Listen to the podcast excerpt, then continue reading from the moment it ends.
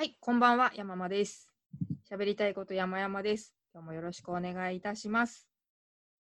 今日はゲスト会ということで、えーゲーム実況 YouTuber のかぐわさんにお越しいただいております。よろしくお願いいたします。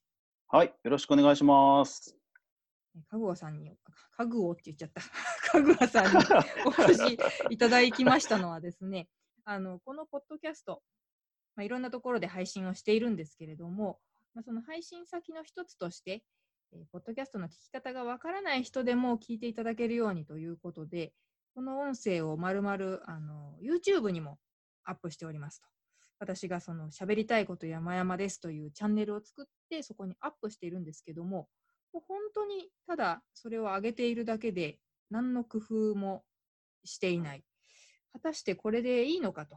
やっぱポッドキャストと YouTube って、うん、メディアとしても属性が違うと思うので、このままでいいんだろうか、あの YouTube に配信するとしたら、どういうことに気をつけなきゃいけないんだろうか、などなど、ちょっと YouTube ってどうなのっていうのをまるっと、かぐわさんにアドバイスいただきたいなと思って、この回が作られたという次第です。いろいろ教えてください。いえいえ、いえいえいえ、あの、とは言っても僕も、えー2017年から、えー本格的にゲーム実況を始めて、えーフォロワー数は今1.6万人程度なので、まあ、とは言っても僕も本当にあの日々試行錯誤ですよ。うん。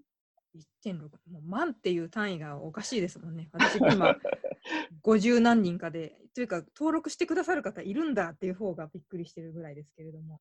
まあ、今はあの再生回数とチャンネル登録者数があんまりこう比例しない感じになってるかなという印象はありますね。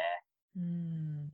あのかぐわさんはですね、えっと、ポッドキャストもおやりになっていて、かぐわ飯、はい。あの飯ってご飯の飯ですね、かぐわ飯という、あのポッドキャストを配信されてて、でえっと私同様に YouTube チャンネルにもその音声をアップされているんですけれども、はい。どうですか、こうポッドキャストで配信してるのと、YouTube に上げるのとで。これね、最初は、あの、飯ってついてるじゃないですか。はい。これ最初、話題の ASMR に乗っかって、あひたすら、ひたすらご飯をボリボリ食べるっていう、はは そういう番組で始めたんですけど、はい。10回ぐらいやって挫折しました。もうご飯食べられない。意外とネタつきますね。そうですね。確かに。でも山本さんもあの、どら焼きとかで食べ、食レポとかもやられてますよね。そうですね。一回やってみましたね。なんかその、ちょうど、あ、何回目だったかな。どら焼きを浅草で買って、2種類買って食べ比べてみたっていうレポートをやってみたんですけど、それは YouTube チャンネルにも、その音声をアップしていこうと意識し始めた時だったんですね。うん。で、まあ、それなら YouTube っぽいことっていうのもあれですけど、まあ、レポートとかやった方がいいのかなと思ってやりましたが、うまあ、ん。全然自分のテンションが上がらず、続かなかったですね。でも、あの、最近アップされた中では、あれ、それなりに再生、あの、順位、順位的には再生されてましたよね。あ、そうですね。あの、私がちょっと文句つけちゃった美顔器の動画いのについでではないでしょうかね。まあ、トップ10には入ってますよね、確かうん、あね。そうですね。はい。うんうんうん。あそう、だからそう食レポとしてはね、役立ってるってわけですよね。だし、うんあの、そはいはいのサムネ画像を、そうはいですよ、かぐわさんが助けてくれたんです。はい、その説は。それっぽい あのサムネイル作ってあげたよと。もうね、見るに見かねて、救いの手がそっとこうね、足長おじさんのようにそっと差し出されてきて、それに差し替えたらやっぱりサムネイル大事なんだなって思いましたよ。まあ一応それっぽくね、あの、サムネっぽくはなってるかとは思います。はい、でも大変ん、大変ですよね、YouTube ね。そうサムネを作るのも結構面倒くさいなという。うーんそうなんですよね。そう、だからまあ、あの、いろいろ僕からああだこうだ言うよりも、とりあえず、まあ、こあの僕はどっちかというと行動で、あの、いろいろ応援するっていうタイプなので、もうサクッと、か勝手に作って、勝手に作ってよかったら使ってくださいって、もう強引に押し付けました。あすごかったです。あこういうことかっていうのがもうパッと分かりましたね。ねだからやっぱり YouTube も YouTube なりにいろんなね、お作法があるから大変ですよね。そうですよね。今、そのポッドキャストのかぐわ飯と YouTube のかぐわ飯チャンネルを全く同じ音声アップされてますか？そうですね。あの、全く同じ音声で、えー単純に MP3 のオーディオファイルを、えー PowerDirector っていう動画編集ソフトに乗っけて、で、あとはもう、あの、いつもう毎回同じ定番の画像を、えーそのまんま、あの、静止画としてずっと置いてるだけっていう流れですね。ああ、なるほど。あの、ポッドキャストでは何にも起こらなかったのに、YouTube ではなんかこう、再生回数がやたら多かったとか、変なコメントがついたとか、そういうことなかったですか？えっと、やっぱり YouTube のユーザーさんに刺さるテーマの時は、あの、ものすごく爆裂しますね。僕の回の中だと、佐藤健さんについて語った回と、あと、人気ゲーム実況者さんの、えー回が爆増してますね。佐藤健さん。はい。えーなん、なんだっけ？な佐藤健さん、な何の、何のテーマで喋ったんだっけな？なんかあ YouTube に LINE、のやつかな ?LINE でおあのやり取りができるっていうドラマに連動して。おーなんかそうそう、あの時に実はなんかそういうネットとかもうまかったとかそういう話だったかな、確か。何でしたっけね？えーうんまあでもそういう固有名詞が出てくるとやっぱ検索に引っかかりやすいのかもしれませんね。あーそうそう。だから足利さんもなんか最近あの、足利さん本当すごいいろいろやられてるじゃないですか。ああ、足利キャストの。うん、はい。足利キャスト。で、ほら、彼はサムネイルもちゃんと毎回違うのを作るし、ええあと、あの、概要欄に、あの、タイムスタンプって、タイムスタンプジャンプって言って、あの、時間ごとのこう、アジェンダを書いたりししてるじゃないですか。はい。で、さらに、えっ、と、最近は、さらになんか、あの、名、名詞、固有名詞をなんか列挙してますね。へえあ、さすがだって思いました。あやっぱり YouTube はちょっとそういう検索を意識したものっていうのも大事なんですかね。そうですね。で、特にやっぱり YouTube はもう本当に今メインストリームになってきてしまっているので、そのなん、はいなんでしょうね。じ時代時代にこうタイミングごとにユーザーさんが本当に変わっていくので、結構そういう雰囲気を読むっていうのも僕はすごい実は大事なんだなっていうのは思いますね。ちなみにこう YouTube でかぐわ飯というポッドキャストがあると知り、はい。で、今後のその購読というか、あのはいえっと継続で聞くのは、ポッはいドキャストにするみたいな動きもあるんですかね？あ、えっ、とね、それは初めて見て分かったんですけど、やっぱり僕のゲーム実況を見てるファンの方が結果として YouTube を見るっていうところに逆にまあとどまることが多いですね。ああ、そうですか。もうそこで見られる、聞けるんだから、それでいいじゃんっていう動きですね。うん、そうですね。おそらく、おそらくなんですけども、例えば YouTube を見てるファンの方って、アプリじゃない可能性があるんですよね。ああ、確かに。うん、あのたスイッチで YouTube のアプリがあるんですよ。ええなので、スイッチで YouTube そのまま見て、じゃあ、ポッドキャスト聞けるかっていうと、やっぱり聞けないので、うん。そうなると、やっぱりファンの方に、ちょっとした裏話を、えー声で届けるためには、やっぱり YouTube に載せるしかないなっていう流れになるわけですよね。ああ、そうですよね。別にこう人気 YouTuber になりたいという思いなんかは何一つなくて、もうポッドキャストを届けたいんだけども、ポッドキャストの聞き方わかんない人もいるだろうからの、本当サブとしてやってるんですけど、もうそのスタンスで別に問題はないんですかね。リスク何かありますかね？うーんと、YouTube の、やっぱりある程度アルゴリズムというか仕組みは、うん、ああの意識はした方がいいとは思うんですよね。YouTube のアルゴリズム？はい。僕、実はかつて炎上したことがあるんですよ。え、それはあのゲーム実況でですか？ゲーム実況ですね。えー、いや、怖かったですね、あの時は。それは話せるものです？あ、そそうですね。もう動画は削除してます。あ、なるほど。じゃあちょっとぜひ、ね、はい人の辛かった話は聞きたいもんですから。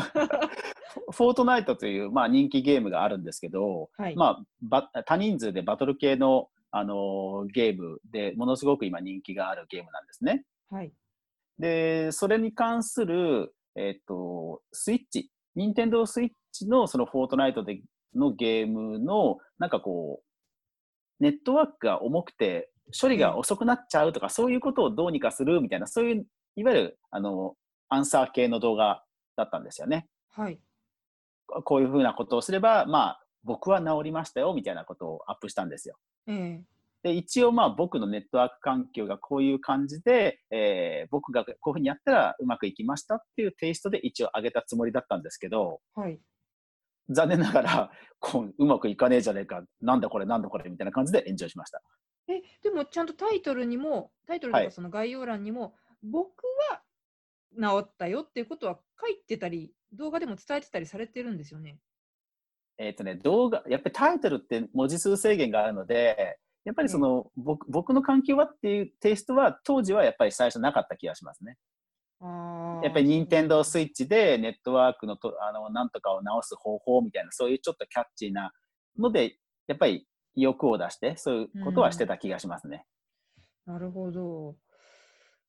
そういうもんなのか。私もその、ポでッドキャストでは、あ、ごめんなさい、挟んじゃって。あ、いえいえ、いえいえ。はいまさにそで？の同じようなことをやっちゃったので、炎上までは言ってないですけど、え、え、ええ、あの美顔器を使って、はい、私はこれ進めらんないなと思ったので、はい、私は結構面倒くさがりなので、その手入れが追いつかないなと、面倒くさいからできないなと思って、はい、えー動画動画というか、そのポッドキャストでは私はズボラだからこれ進めませんという話し方をしてます。ただ、まあタイトルに関しては、わざわざそんな、私の場合はなんとかですとかっていう説明口調っていうのもキャッチーじゃないなと思って、おすすめしない3つの理由みたいな感じで書いたら、うんうんうんうんタイトル変えろというあのコメントが入ってきて、うん最初意味が分かんなかったんですよ。どうしてタイトルを変えろって言ってんだろう。別に誰かを傷つけるようなことも言ってないし、んただ私に合わなかったって言ってるのに、どうしてここまで怒られなきゃいけないんだろうと思ってたけど、うんちょっとその文脈が違うんですね。なんかそうですね。で、えっ、と、YouTube の仕組みをちょっとここでご紹介したいんですけど、いいですか？ぜひぜひ。えっと、YouTube っていうのはやっぱりあの、いろんなこう、アルゴリズムが、まあ、プログラムが外背後で動いていて、あの、はい動画の中身を、もう、中身をね、ほんとしっかり分析してるんですよね。へえ、わかるんだ。うん。で、今日、僕もびっくりしたのが、あの、サンドウィッチマンさんのちょっと話を昨日したんですね。はい。で、タイトル、概要欄、タグ、どこにもサンドウィッチマンさんの単語は入れてないんですよ、文字としては。ええ中身はちゃんともそのことを喋ってるんですけどね。はい。文字としてはただ一切入れてないんですよ。はい。ですけど、関連動画に普通にサンドイッチマンさん出ました。どうして？すごい。もちろんそれは、えっと YouTube のシークレットモードって言って、僕のはいパーソナライズが効かない状態で見ているんですけど、出ました。ええすごい。恐ろしいですよね。で写真出してたりもしてないわけですよね。してないです、してないです。はい。一切情報出してないです、表には。ええすごい。いや、だから音声を解析して、そういう単語をもう引っ張ってくる仕組みがちゃんと背後で動いてるってことですよね。だから、そのフォートナイトの問題を抱えている人に、吉田さんは一応、その僕の場合はって言ってるんだけども、もうこれで一発解決みたいなのをはい探している人のところに表示されちゃったわけですね。えっと、あ、いや、そこにとどまらないんですよ。え？結局、フォートナイトを単純にプレイしてるだけの人、もしくはスイッチユーザーじゃない人にも、やっぱり関連として表示されちゃったんですよね。ああ、もうフォートナイトくくりで。はい。はあ、そうかそうか。やっぱり本来ならば、スイッチユーザーさん、それからネットワークのその遅さに困ってる人っていうふうに届けば、ね、理想なんですけど、ええやっぱりそうじゃない人のところに届いて、何このおっさん言ってるんだみたいなことに、まあどうしてもなりがちですよね。もしくは、えっと、PS4 とかパソコンでやってる人が、えのそんな別にネット遅くねえじゃん。スイッチ勢わらわらみたいな。ああ、そういう見方になるのか。逆にそういう見方をやっぱりしちゃう人も、だからやっぱりスイッチってダメだよねとか、そういうふうな、ね、あのーコメントもね、やっぱり来ちゃうんですよね。そうですね。で、一人誰かがそのスイッチやっぱダメだねって投下したら、もうそれ共感してる人は書きたくなっちゃいますもんね。はい。で、やっぱりコメント欄、それから低評価がつくごとにエンゲージメントが上がるので、はいまあ、さらに露出が増えることで、まあ、余計なところにどんどん出てくるというスパイラルが続くということですね。なるほど。うーん、それ難しいな。それを意識しながら配信するのは。で、さらに、まあ、最近の傾向として、はい。えーと、芸能人の方がたくさん YouTube 参入されてるじゃないですか。そうですね。で、そうすると、まあ、もともと YouTube をそんなに知らない方、まあ、本当に普通にテレビをメインに見てた方がたくさんね、来られるっていうことにもなるわけじゃないですか。はい。そうすると、やっぱりね、あの YouTube でその機械的に出てくるいろんな所作に対してものすごく敏感になる人も当然出てきますよね。うんなんかある程度分かってる人だったらね、あのコメント欄とかで気を使う人もいるんでいるのかもしれないですけど、やっぱりコメント慣れしてない人とか、はい、あのちょっとしたあのネタに対して過敏に反応しちゃう人とかもやっぱり、うん、増えてきてる気がしますね。うんそうか。だからどういうリスナーさんがやっぱり今増えてきてるのかっていうのもやっぱり考えると最近は特に、うん、本当にデリケートなことは言いづらいなっていうのは常々思いますね。そうですね。だって、ちょっと話それちゃいますけど、芸能人だってね、はい、あの今までは深夜ラジオってこう、もう自分たちだけの空間として、あの、はい、ちょっと言っちゃいけなそうなことも言って OK でしたけど、はい、もうね、全部書き起こしされてみたいなのって、なんかちょっと似てるなって思思っちゃいました。そうですね。ですから、ね、あのー美顔器の話で言えばこれ、あくまで結果論ですよ。あくまで結果論なんで、あの、あんまり傷つかないでほしいんですけども、はいはい、あの、やっぱり美顔器を買って、私、むちゃくちゃこれ気に入ってるわ。なんか他にもっといい使い方ないかしらって人に関連として出ちゃうわけですよ、山野さんの動画が。あのメディリフトっていう商品なんで結構今、広告も出てるし検索をしてる人が多い商品だと思うんですよね。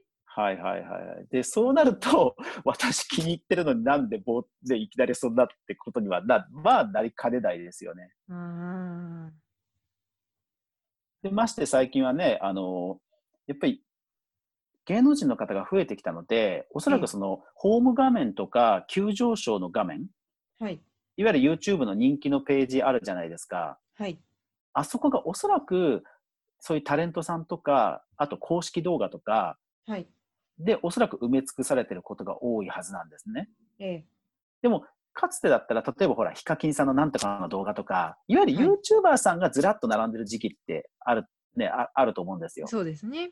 うん。でも、今ってそういうふうなことが多分多いと思うので、そうなると、ユーザーさんが自分の欲しい情報がなかなかそこから得られない。じゃあ検索するしかないかって言って、多分検索まで増えてる気がします。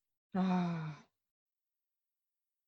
で、検索になると、もう完全にほら、アルゴリズムで上位が決まっちゃうから、ね、炎上してるっていうことでエンゲージメントが高い。だから、まあ、結果として、ね、ああの、見たくないものも上に来ちゃうっていう、機械的に上に来させられちゃうケースが増えてるんじゃないですかね。なるほど。